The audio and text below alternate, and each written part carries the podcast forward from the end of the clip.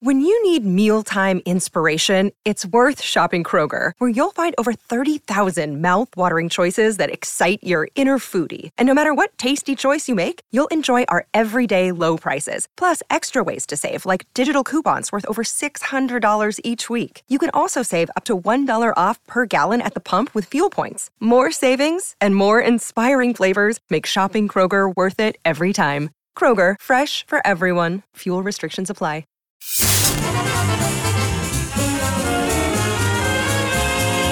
This is Let Me Tell You. Now, here's Joan Hamburg. With the anniversary of 9 11, so many memories for so many people. So many years, uh, I've been glued to radio and television listening to the stories of the children, many of whom were very little kids at that time and lost their parents, many of them grown up and in businesses and having careers about giving back like they thought and hoped that their parents would have been involved in. You know, no matter what, we will never forget. We, I remember we looked out the window I was on another radio station then, and our newsroom looked way downtown. And from the newsroom window, we could see something crazy was happening, but it never entered our mind like no one else. We thought maybe a plane accident, maybe a stunt, and then the reality hit us.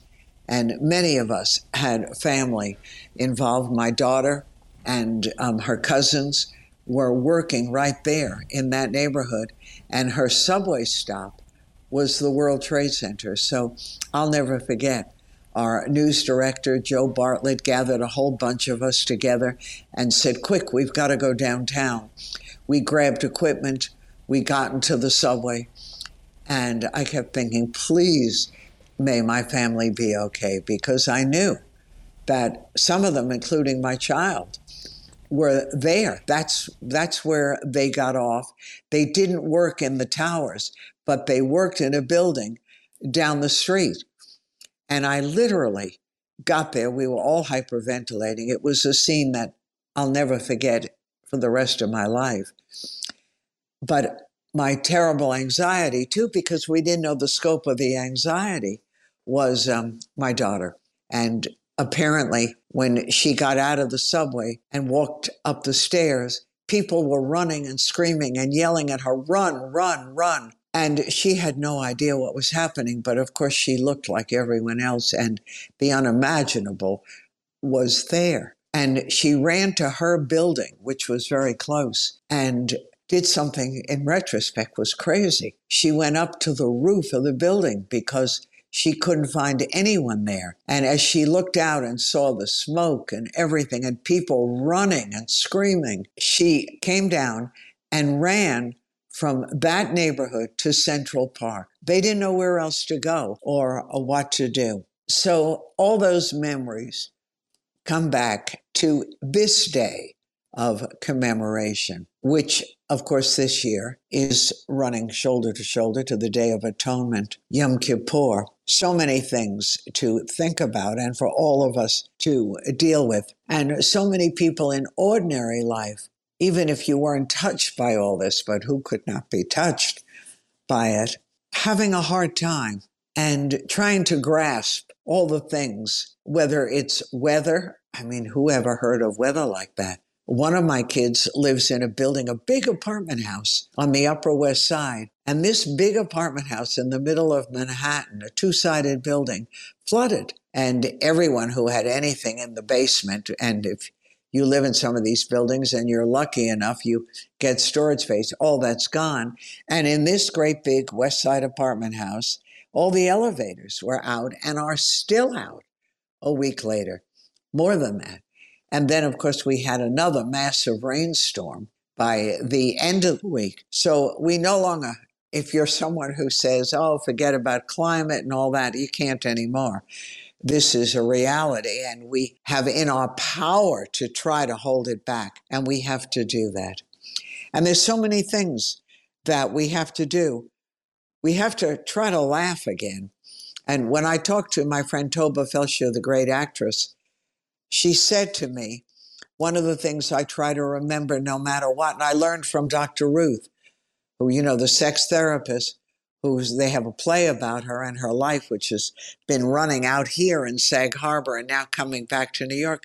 She said, This woman who survived the Holocaust, who lost everyone and everything, put in an orphanage, lucky, one of the lucky ones, put in what they called the kinder train, where German children, some of them, were just plucked out, never saw their families again, and put on this train and taken to an orphanage in Switzerland. But Dr. Ruth, she said, has taught her that happiness is a choice. And I think that's important for all of us to learn. And by the way, speaking of happiness, my friend Joy Behar, who's one of the mainstays on The View on ABC on Channel 7, wrote a full length play called Crisis in Queens, which she brought to the east end of Long Island to Guildhall. It was funny. And as we sat there, you know, socially distant, had to show our vaccine cards and the whole bit, the same thing they're doing on Broadway now. I forgot how good it felt to laugh, to really laugh. And then my friend Bob Balaban, who's a wonderful actor, writer, director, he brought an evening of short comedies. And again, and his wife, Lynn Grossman Balaban's quite a wonderful writer, and she wrote two of the pieces, Laughter. We've got to all teach ourselves to laugh again. And we are going to get through this. I mean, I'm not going to promise you anything, but I'm going to try to remember that I used to be Pollyanna. I forgot, but I've got to try to pull Pollyanna back because whether it's Joy's story of a 40 something housewife who wants to blame her husband for all her failures in life, it all started when an old classmate of hers, they bump into each other, and the classmate went to law school. And Joy's character in the play, this 40 something year old woman, never heard of such a thing. Law school. And that starts her whole misery with her own life and what she's doing and what she's done, and how in the end you can't really blame anyone but yourself. And I think we have to pull all these things together and grab happiness and don't let it go, whether it's a moment, whether it's a taste, no matter what it is. And for people celebrating the start of the Jewish New Year, the Day of Atonement, Yom Kippur, hoping that we're granted another year and also hoping that we can make a difference, even during this terrible weather crisis that we've had. What really happened? Neighbor helped neighbor. As someone said, no matter what they promised you, whether it was the Red Cross, whether it was FEMA, what good is a couple of thousand dollars when we've all lost everything our livelihoods, our lives, but neighbor versus neighbor.